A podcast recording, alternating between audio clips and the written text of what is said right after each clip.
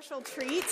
Uh, so it's oh, come on up, Rabbi. It's only your retirement weekend, so we're just you know just before you go out the door entirely, we're going to make sure that you get to continue to come around and and talk text with us. So um, we'll still go through a few of the points I'm hoping to share with us this afternoon, but I also hope you get to just sort of uh, listen in to a fun conversation and hang out. Uh, one of the things that's been nice about our friendship over these last several years is that Ari and I kind of can um, practice a value we both care deeply about, which is the value of reconciliation and people of different faiths working together. So that means that, you know, next time I stop by, I'm just joking. Your your Torah study, you're just gonna I'm just gonna jump in. But you always do. I always do anyway. That'll be great. Well, let me start with just a word of prayer. I, I defer to her. I don't know if I'm on yet, but. Is he on yet? Is this I, thing on? I defer to Danielle all the time because she's a master of a certain book I'm not such a master of. So when there are questions about New Testament, then there are questions about that, then it's really great when she or Kevin is there because they can always fill in the void and the blanks that I'm full of. So, yes. That's right. Okay, so uh, we're going to start with a quick word of prayer and we'll jump on into Exodus chapter 17. Father, thank you, God, so much for this opportunity to come together, to open up your word, to study, and to hear your voice. And God, we ask right now that you would be with us in our midst, that we would um, have our eyes opened to your presence here, and that together we would all grow a little bit closer to you um, as a result of spending time in your word. We ask it in the name of the Father, and the Son, and the Holy Spirit. Amen. All right, Exodus chapter 7, verses 8 through 16. So if you have your Bibles, you can open them up. 17. Um, sorry, 17 verses 8 through 16, or 17? I go all the way? Yeah. Uh, so we, we also will put the text up on the screen for you all. And we have some Lego fans here, so we like to Uh, do a little bit of some visuals as we do the text. Brick Bible. Brick, yeah, the Brick Testament. Yeah, Brick you all, you have this book, don't you? Yeah. yeah, yeah. So the Amalekites came and attacked the Israelites at Rephidim. Moses said to Joshua, Choose some of our men to go out and fight the Amalekites, and tomorrow I'll stand on top of the hill with the staff of God in my hands. Back one, sorry. So Joshua fought the Amalekites as Moses had ordered. And Moses, Aaron, and Hur went to the top of the hill. As long as Moses held up his hands, the Israelites were winning. But whenever he lowered his hands, the Amalekites were winning. When Moses' hands grew tired, they took stone and put it under him, and he sat on it. Aaron and Hur held up, held his hands up, one on one side, one on the other, so that his hands remained steady till sunset. So Joshua overcame the Amalekite army with the sword. Then the Lord said to Moses, Write this on a scroll as something to be remembered, and make sure that Joshua hears it, because I will completely blot out the name of Amalek from under heaven. Moses built an altar and called it, Lord is my banner. He said, Because hands were lifted up against the throne of the Lord, the Lord will be at war against the Amalekites from generation to generation. That's the end of our reading. So we're just going to couple note a few things as we go through, and um, I have a couple things, and we're just going to kibitz, right? That's the so yeah, we're going to kibitz. we're going to kibitz, uh, chat about it. So that's what we're going to do. Um, one quick note. It's fascinating to me that if God says that the Amalekites will be blotted out, their name will be blotted out from under heaven, that um, ironically, we're still going to have to deal with them from generation to generation. And one of the things we would talk about is that the Amalekites really here in the text, and Rabbi Ari can riff on this a bit with me as well, um, sort of start to serve as a prototype of the first, to use an anachronism, meaning a term that doesn't apply to this particular time of history, the first anti Semites. The first ones who are going to be always and against God's people, the Israelites, the Jewish people, for all time, almost simply because they are God's people. And that's going to start our conversation as we start to look at the Amalekites and how they're treated through the rest of text. And Kevin had an insight, and I think he shared it maybe at one Torah study, that one of the things that we think about, at least this is Kevin's thought, when we think about the word anti Semite, um, that the word Semite comes from the word Shem, which means name in Hebrew. And so anyone who is an anti Semite is against the name, against the name of God. And I kind of But of it's like also from Shem, the son of Noah, Right. from whom all the Semites, including Amalekites, Edomites, Arabs, Ish- Ishmaelites, and Jews come from. So any Amalekite who's an anti Semite is a self hating Amalekite. I mean, mm-hmm. I never use the word anti Semite because it was, it was invented by a group of Germans in the 19th mm-hmm. century who founded the anti Semitic party as a way to obfuscate, that is, to hide mm-hmm. the true meaning of what they wanted to do, which is basically kick the Jews out of Germany. So it was, and they focus it on Jews, but obviously it would mean any kind of Semite, including Arabs, and you see that going on in mm-hmm. Germany today. The anti-Semites who don't like Jews or Arabs are, uh, are proliferating. But I just don't use it. I use Jew-phobes, you know, people who are phobic about Jews, or Jew haters, because that just makes it easier to, to think about. Because anti-Semitic is the name of a party that designed to hide the meaning of the word. Mm-hmm. So, who are the Amalekites? Well, we don't know a ton about them, but we know a little bit. And some of that comes from actually Genesis 14 re- mentions a region of the Amalekites. I think it's a city or a hill or something it mentions there of Amalek. And then in Genesis 36, it talks about how the Amalek is the 13th descendant out of Esau Edom. And actually, the um, illegitimate child from a, what was the name of the guy? Eliphaz. Eliphaz, who hooks up with a concubine Timnah and has a child. And this is Amalek. And Eliph is my God, and Paz is fine gold. So my God is gold. Gold is my God, is what Eliphaz means. And you can tell what's wrong with that story right from the get go. and the woman is his wife, or his concubine, is named Timnah, and Timnah means to refuse or to withhold. And so maybe she was refusing to go along with his materialism. We don't know. Hmm. But uh, in any case, one, one, of the places that Danielle likes to take people on her tours of uh, Israel is Timnah, the copper mines near Eilat in the southern part.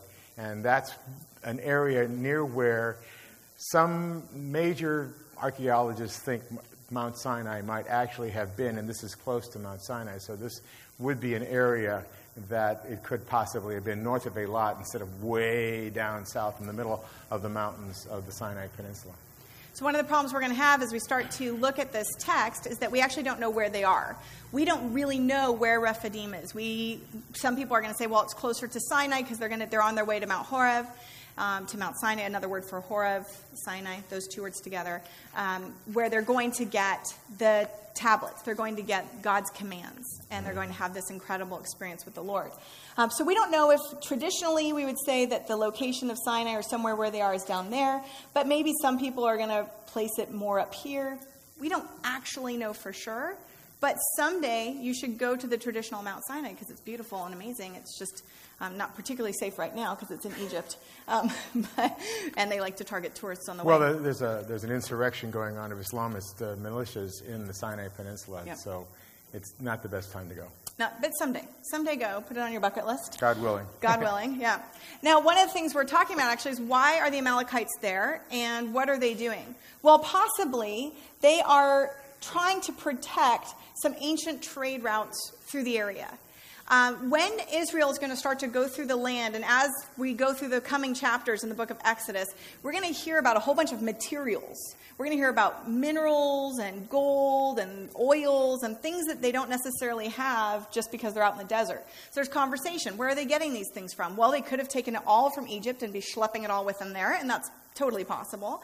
Um, it's also possible that maybe they're picking some of these things up along the way. So, some scholars, as they're trying to place this event, will try to look at descriptions in the area and say, well, um, it's actually the first time that God's going to say the word inscribe when he tells Moses to write this down.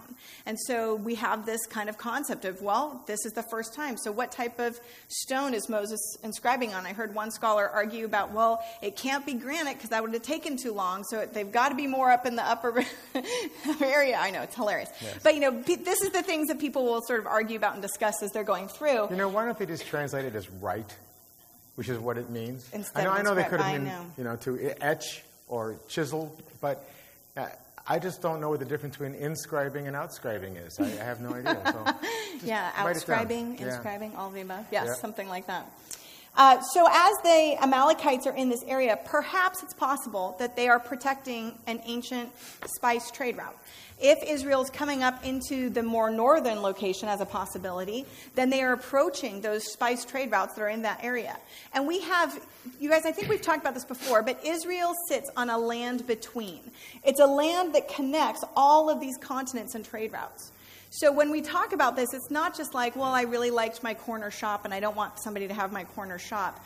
This is international trade. It's a huge economy. And we even have, when the British were coming on in and occupying different areas here in the Middle East, which is kind of one of the main reasons we're in the mess we are today, um, as they drew, drew a lot of those different lines, we have Brits talking about how deeply important it is to hold this land, and that whoever holds this land will hold the economy of the world because there weren't airplanes yet, and people who can hold this land can control this spice trade route over to India, into Asia, back down into Africa, and up into Europe. So, this is a sought after land. So, possibly one of the reasons why the Amalekites are going to attack the Israelites unprovoked is that Israel's starting to come into territory that they care about. We don't know a lot about them, but we know that they're sort of Bedouin type desert raiders that are descendants from Edom. Cool? Anything you want to add that? Yeah, what Danielle mentions that the trade routes went through Israel.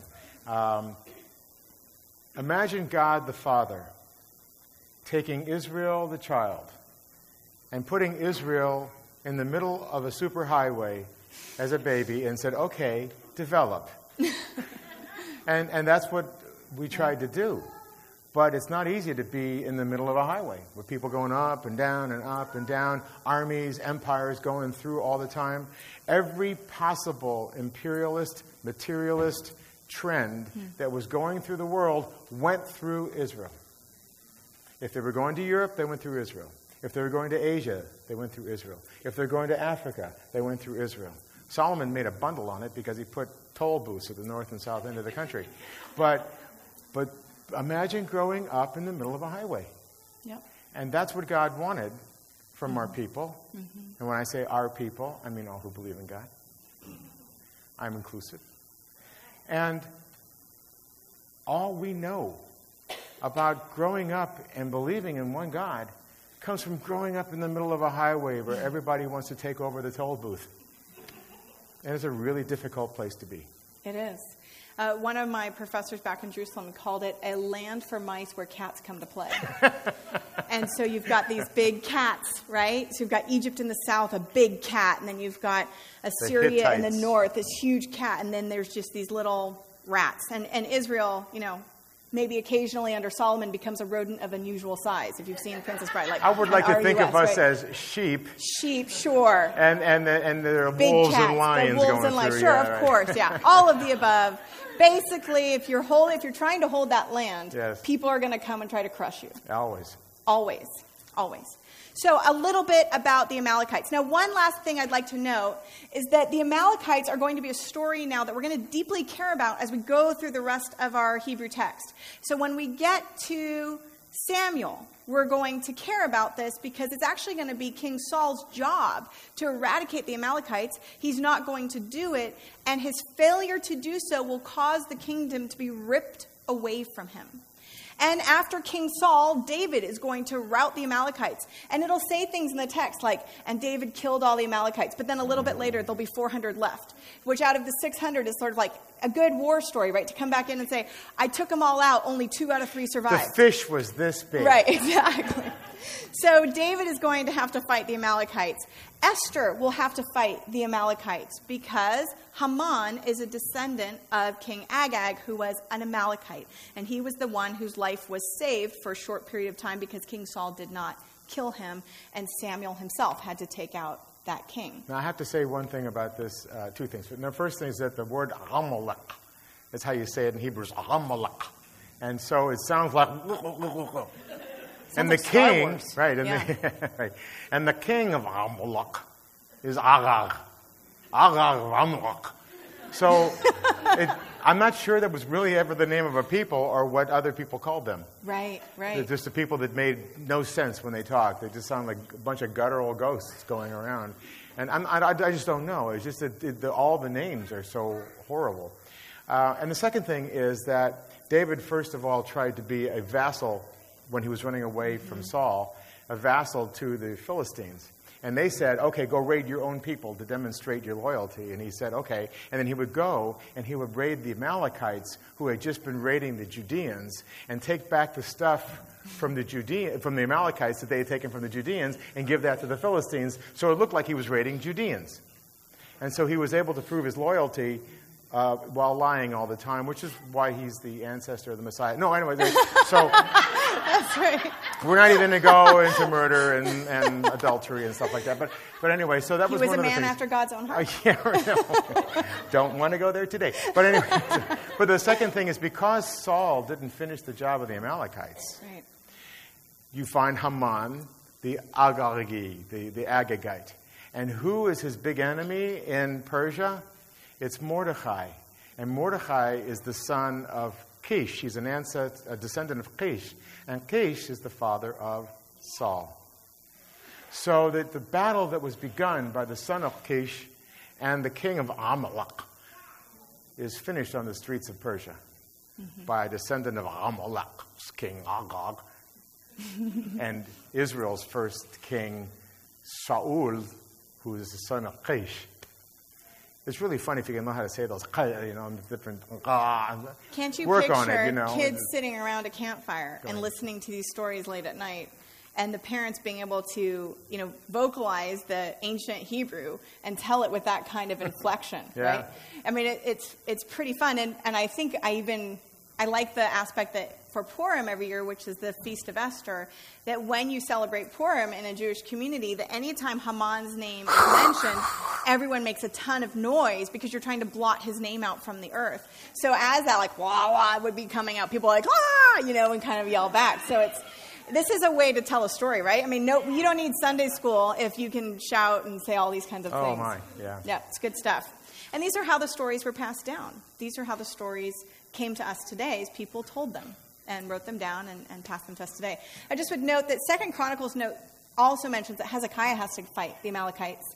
And so there's a little bit of that ballot, battle continuing even into this to that period. Yeah. They existed for, I mean, they were, when it says that Saul killed all but the king, he killed all but the king of one band of Amalekites. It wasn't every single Amalekite in the whole south in the desert. It- Right. There were just too many. So when it said you er- eradicated a people, quite frequently our ancestors would just say that they did, but they didn't only got one band of them. Um, it, I, it's, Right. it's kind of funny. We can make jokes about people committing genocide, but nonetheless, uh, that's what it is. It's wiping out different peoples who were necessarily at war with each other, but and the only way you could really stop it, and one of the things that concerns us about fighting ISIS today is how do you, how do you stop it?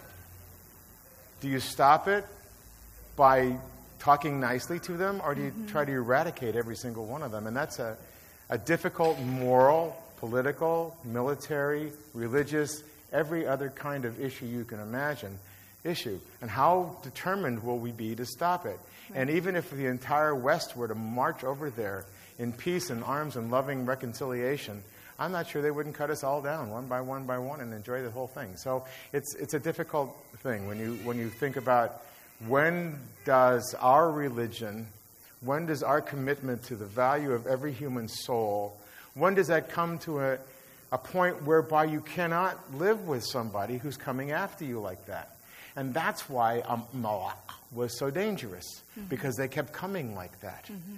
And so, over and over and over again, the Israelite leaders getting the message to go out there and stop them. And the only way to stop them was to get rid of every last one of them, or at least drive them so far away they would never come back.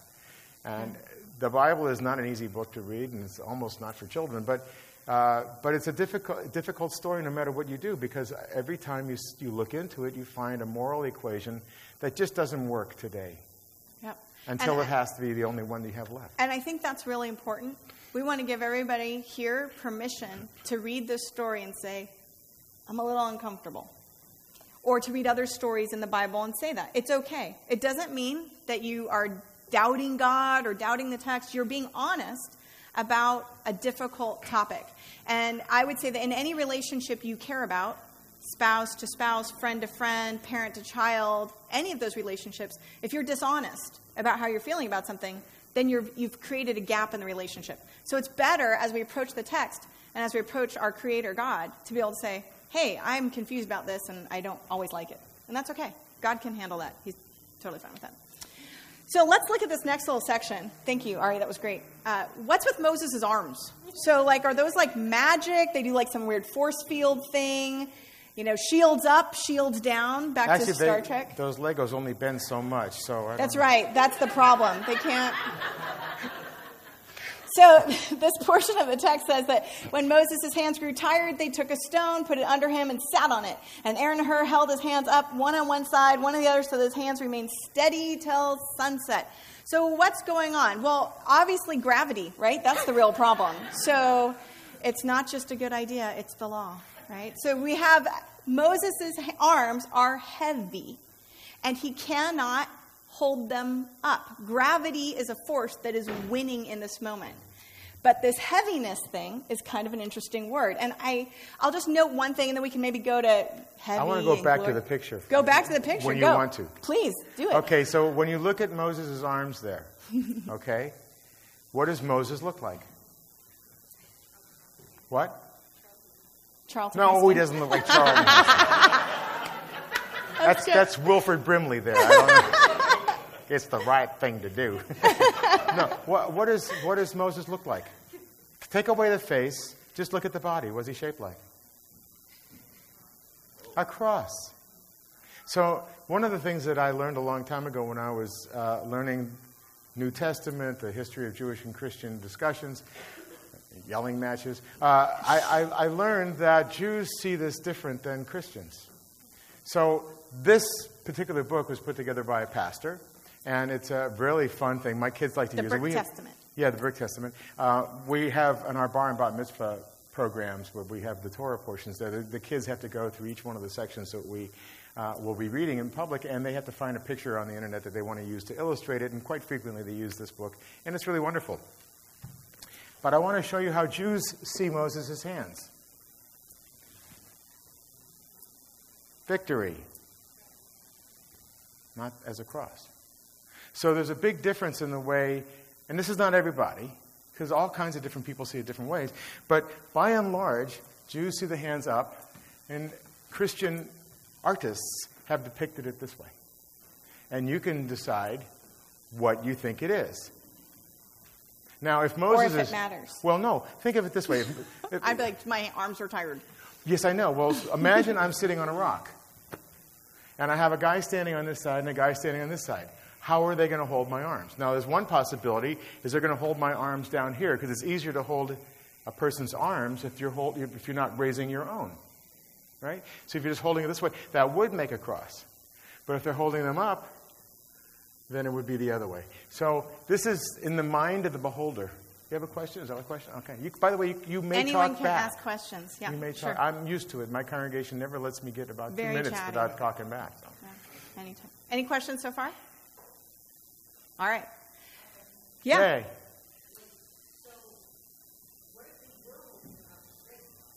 Mean forward? Forward straight like that. Oh, that's cool. Yeah.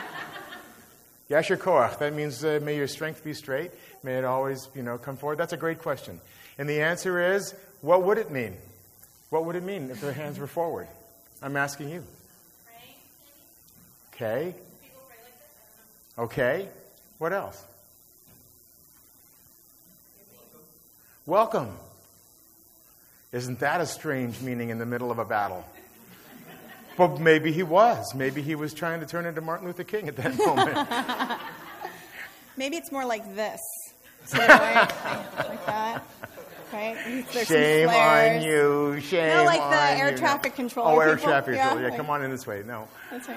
I, that's a great question. And cherish your questions. That's a great insight. Mipi olalim v'yonakim from the mouths of babes and sucklings, you have founded strength, God. It's Ezekiel. Okay. Yep. Uh, so, who knows? We don't know. We can debate and we'll divide up accordingly and start a new church, or whether you think it's up or down or out. Yeah, that. That sounds like the history of religion, right? we're the we're the up, and, and you're the forward, and then we're the sideways, and then we're the ones who just kind of wave it in the air. That's right. Okay, no. Compromise. we just right. do right in the middle. Yeah, all of that.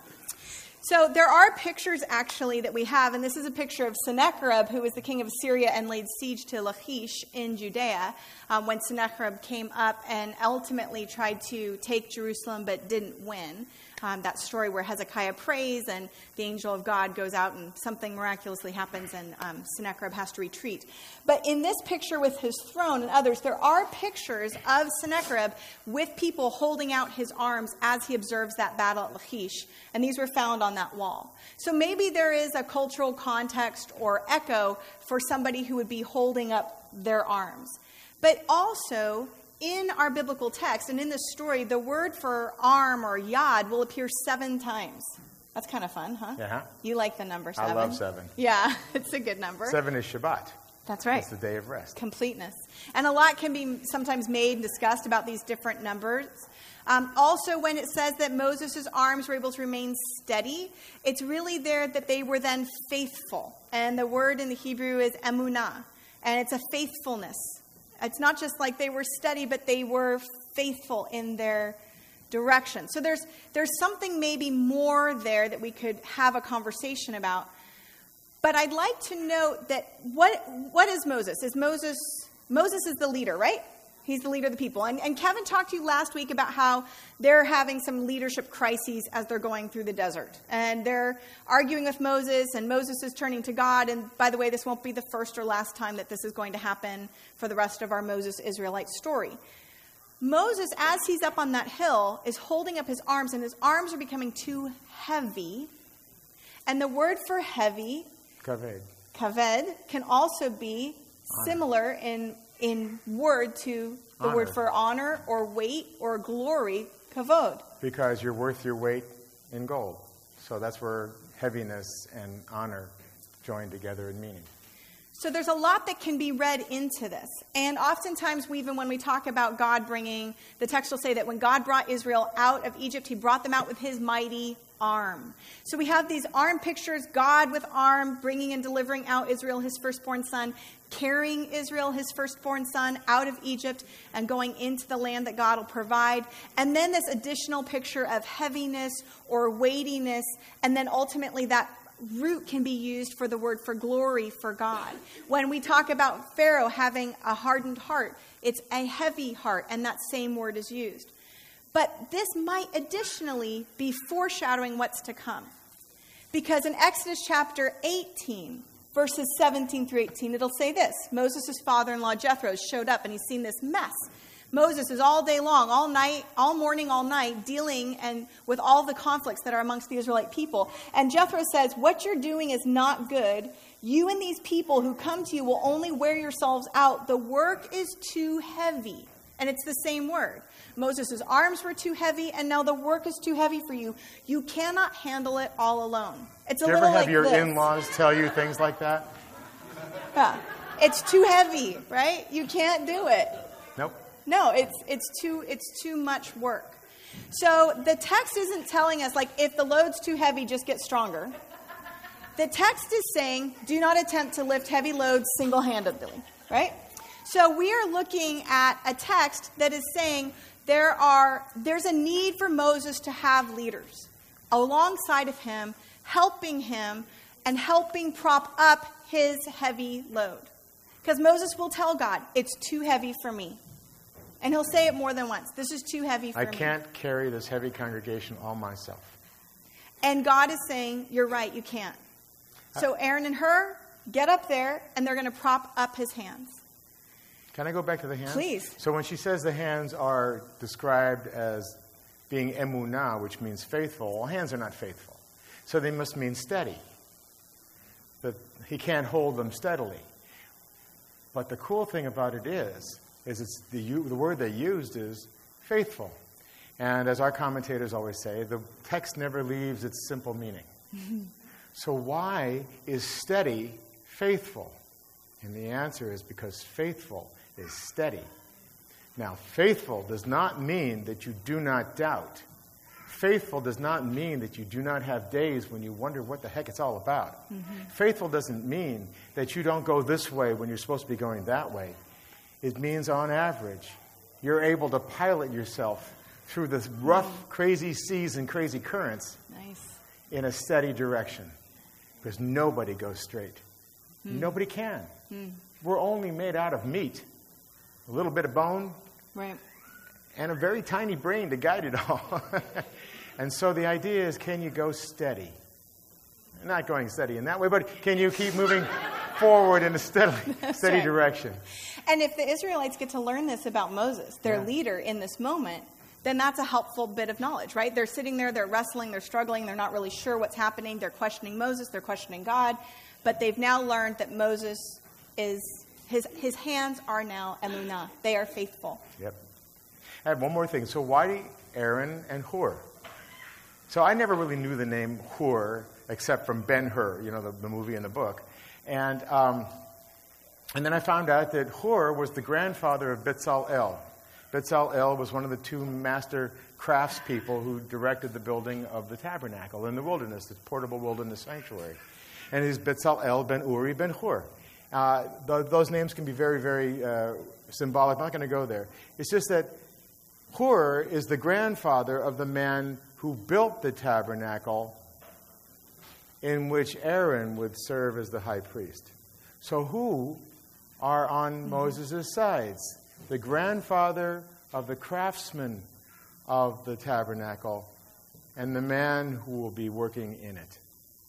And so that's who's guiding mm-hmm. Moses' hands mm-hmm. in what is ostensibly a military action, but is really an action of faith. If the people just came out of Israel, out, out of Egypt, and they're going along and doing what they're supposed to do, and all of a sudden, they're attacked by behind by these people who are coming at them, ravaging them from behind, and the weak and the old and the tired.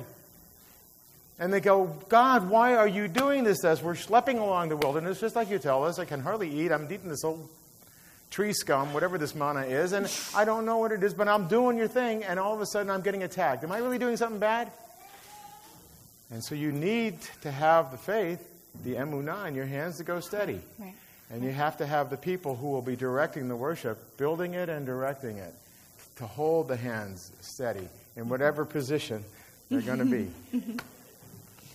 and I just note that as we are reading our text, Joshua shows up for the first time in this text with no explanation.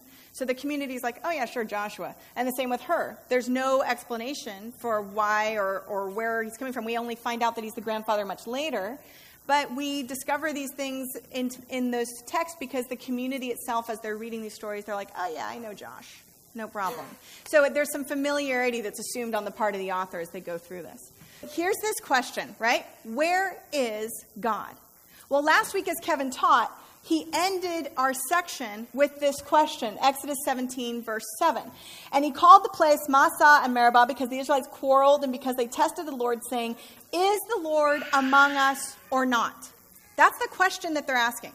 So they've asked this question, like, Is God here or not? Next line, the Amalekites. So if you're not sure if God is among us or not, watch what it looks like when he's not. The hands go up like a light switch, they win. The hands go down like a light switch, they lose. And so we're asking this question. This is not a Moses parlor trick. Now, note that he does have the staff in his hand. That's mentioned in the text. And we've seen Moses, through the command of God, do miraculous things for Israel. As through the staff and the direction of God, he has brought Israel out of Egypt. We've seen that through certain plagues where the rod was used. And now we see a battle. As the Israelites have tested and quarreled with God, and they're like, is God really here or not? God's like, you want to know what it looks like when I'm not? This is what it looks like when I'm not working. This is what it looks like when I'm not around.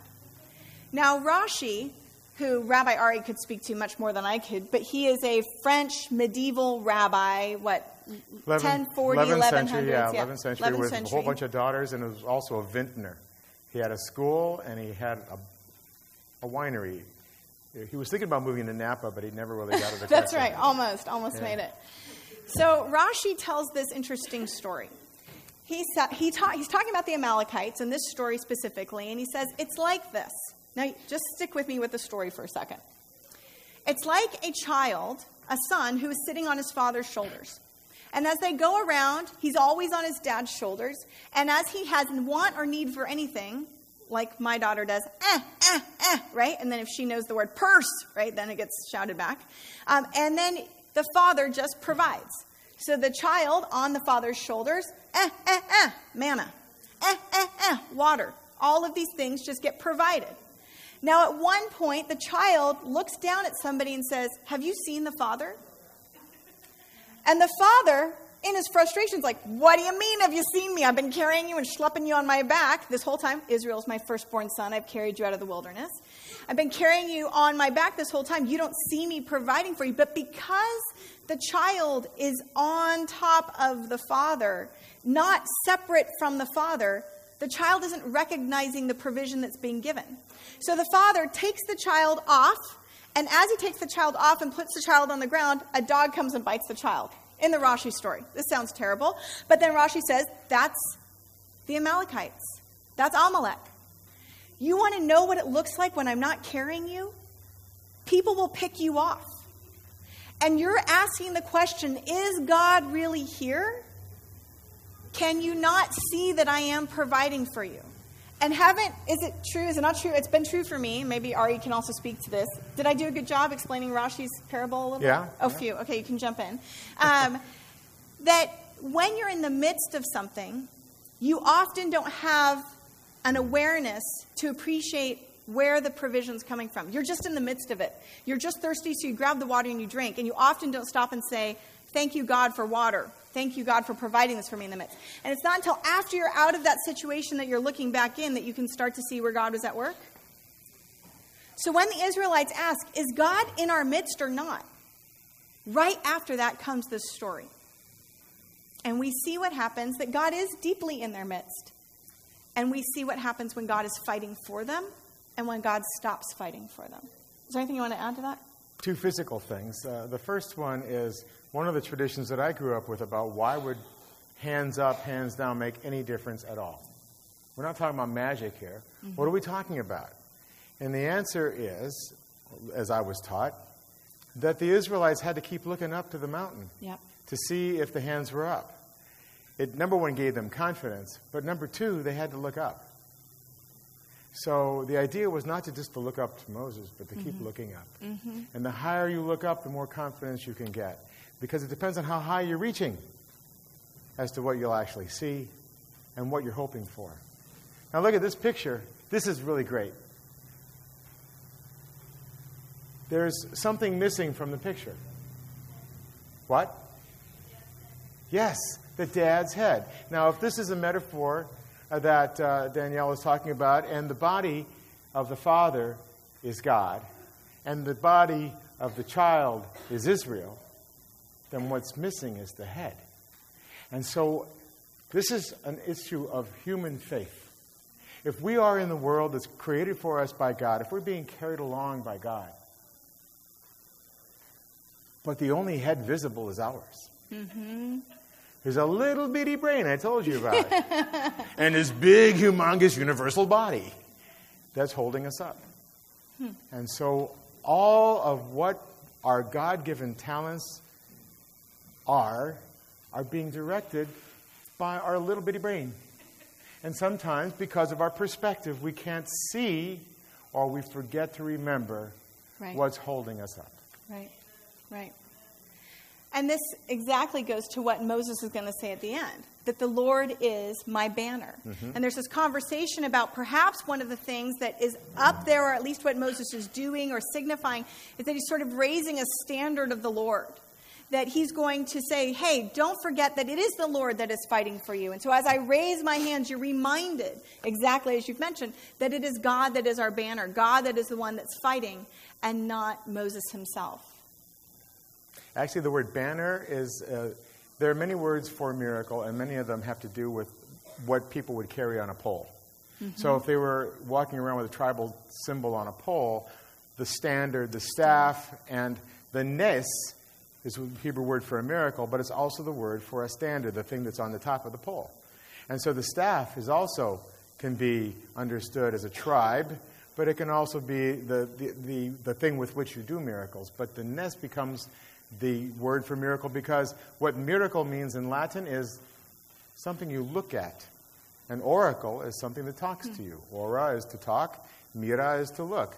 So a miracle is something you, you stare at because you can't believe it. An oracle is something you talk, it talks to you and tells you what it is. In this case, Adonai Nisi, God is my banner. God is my standard. God is what I look up to.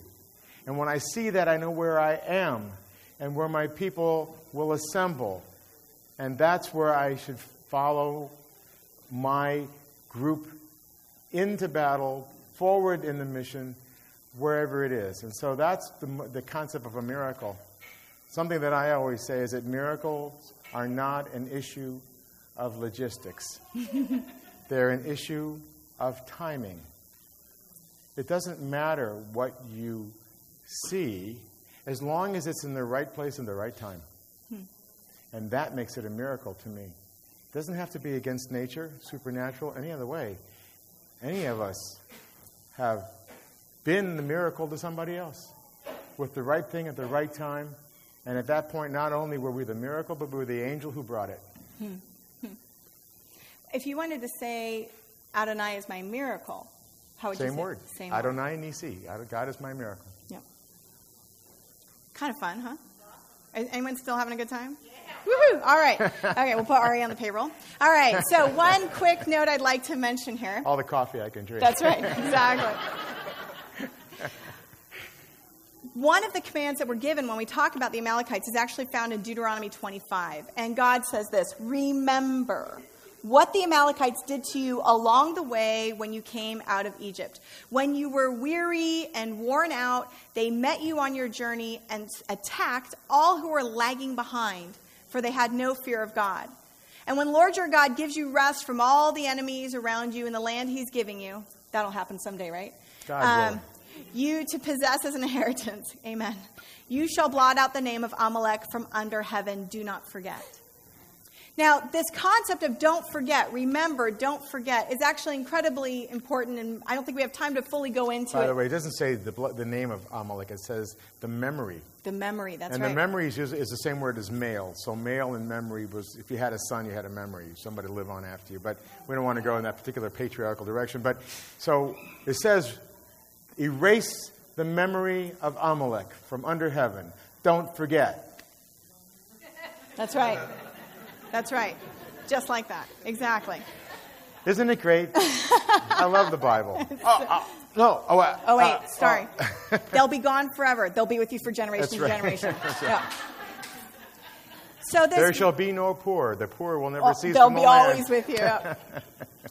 so this verse is fascinating, and Ari and I are having a fun conversation about this before. The verse, we'll read it again in the English. When you were weary and worn out, they met you on your journey and attacked all who were lagging behind. They had no fear of God. But the Hebrew is wonderfully ambiguous. Who had no fear of God? It says they here, and it's a singular in the Hebrew. And it's a singular. It's actually he. So we can, you can read it in the Hebrew if you want. They like listening to Hebrew. Yeah. My people, my people. Uh, okay, yeah, yeah. Uh, okay. Asher, uh, okay. Zechor et asher asa lacha Amalek. Remember what Amalek did to you, baderech betzetchem in Mitzrayim on your way out of Egypt. Asher kacha baderech who met you on the way out of Egypt. Vaizanev bacha and tailed you, literally tailed you. Kol shalim acharecha, all the ones who were stumbling behind you. Va'ata ayif you were tired and worn out. V'lo yirei Elohim and he did not fear God. Who? Who? Who is it that didn't fear God? Amalek? That would be the obvious. Sure. that's what everybody functions on. Right. And then I'm like, but why would he? He doesn't know God.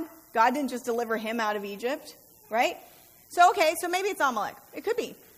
But maybe it's also that as Israel was tired and weary and straggling, they had forgotten to fear God. Because in the story, again, as you set it back into Exodus, the last sentence is Is God even here? I thought the last sentence was Are we there yet? Are we there yet? you said right. I said left, back there at the bush. Yeah. The rabbis actually talked about the maturity of a community and the maturity of Israel illustrated by this verse. That as Israel's walking through the desert, They have allowed the poor, the, the weak, and the weary, those stragglers, to be at the back. Where should they be? Where should the women and children and the weak and the sick and the tired be? In the midst.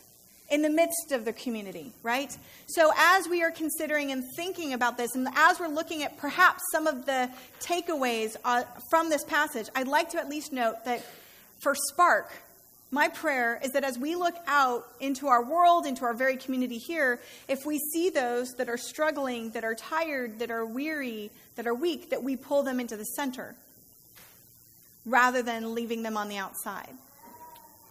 Or you extend. When you take tours up Masada, do you go up the Roman ramp? Yeah.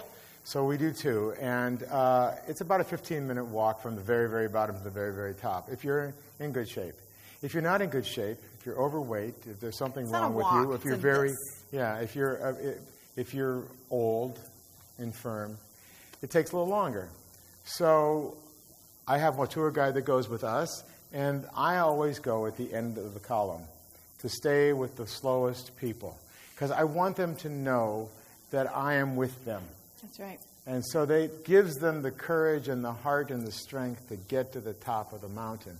Mm-hmm. And so you don't have to slow the entire column down, but you've got to include them by extending your column to embrace them no matter where they are.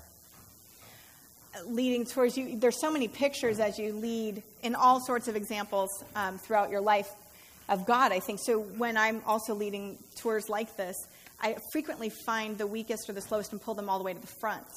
Ooh. And I make everyone keep that same pace so that they don't feel left out. That, and that wouldn't because work there's with something- Jews.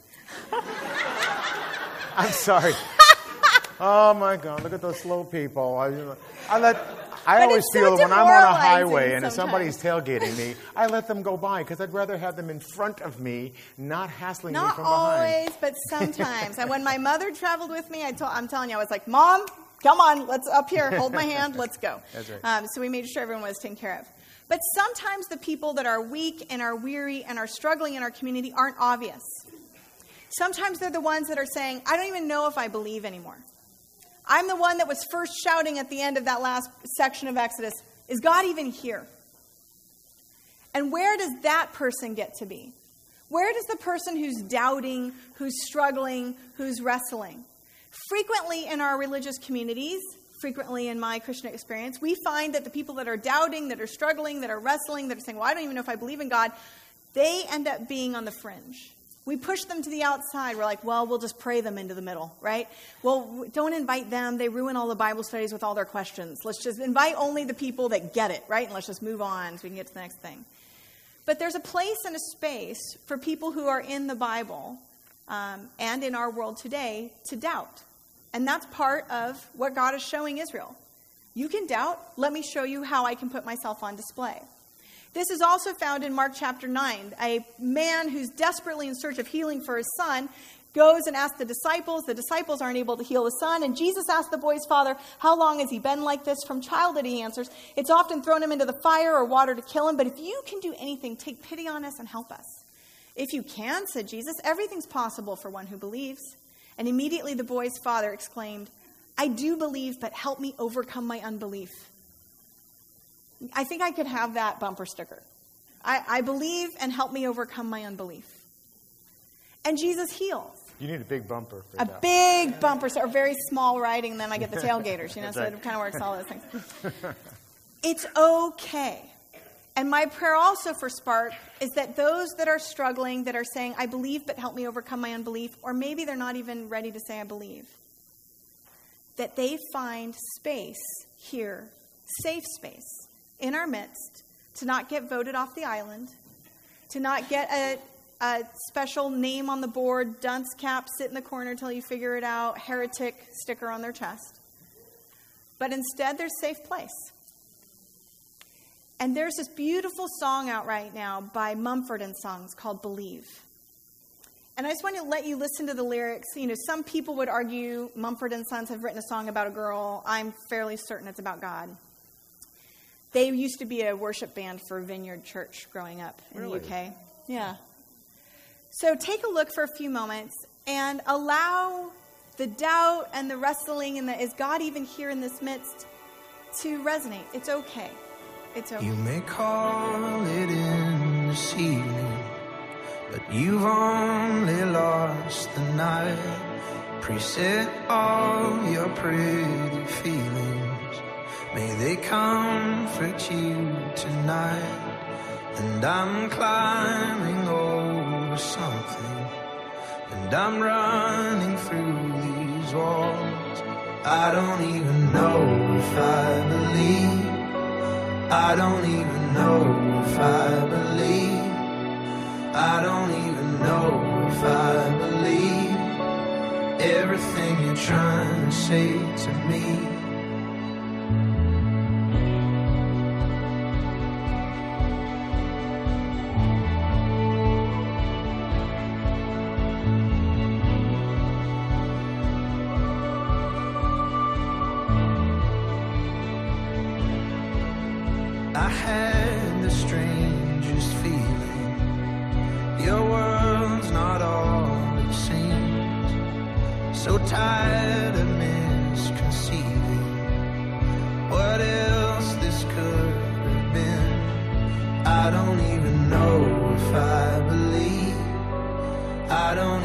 Know if I believe. I don't even know if I believe everything you're trying to say to me. So open up my eyes. Tell me I'm alive. This is never gonna go our way. If I'm gonna have to guess what's on your mind.